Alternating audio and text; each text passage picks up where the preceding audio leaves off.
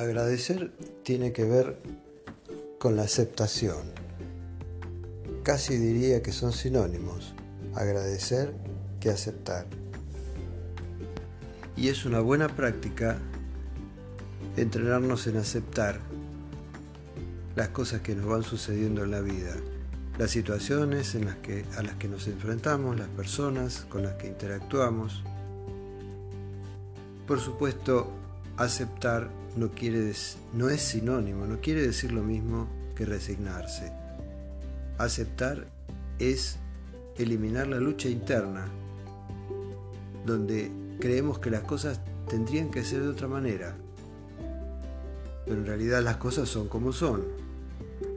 Entonces acepto y de alguna manera agradezco. Por supuesto, a veces agradezco primero y después acepto pero básicamente es una conexión con la vida, con el universo, con lo que nos rodea, aceptándolo y aceptándonos a nosotros mismos como formando parte de ese universo. Esto es aceptar que no estamos separados. ¿Y dónde se genera la separación? La separación comienza siempre cuando pienso que las cosas no tendrían que ser como son.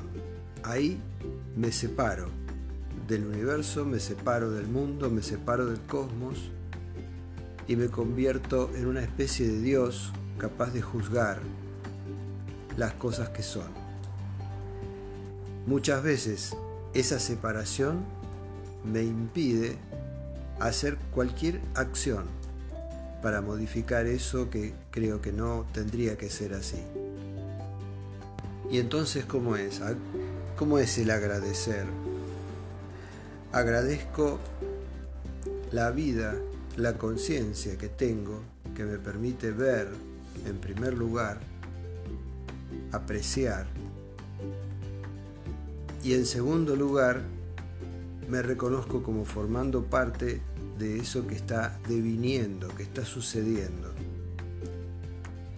Ese formar parte es con agradecimiento, es con una bondad que sale desde lo más profundo del alma, que no sale de la cabeza. Sin embargo, para que no salga de la cabeza tenemos que reacostumbrarnos cuando comenzamos a vivir, cuando comenzamos a ser conscientes de nuestra vida, reaccionábamos directamente con el corazón, digámoslo así, sin filtrar las experiencias por la cabeza.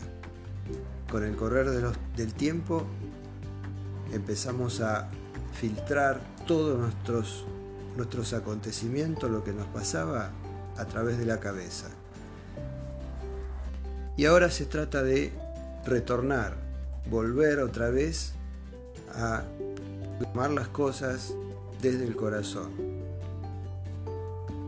Y esto nos permite, una vez que estamos conectados con esa totalidad y que nos reconocemos pertenecientes a ella, nos permite volver a utilizar nuestra mente, pero ya no para juzgar la situación, sino para accionar sobre ella en la forma que sintamos que es lo más conveniente.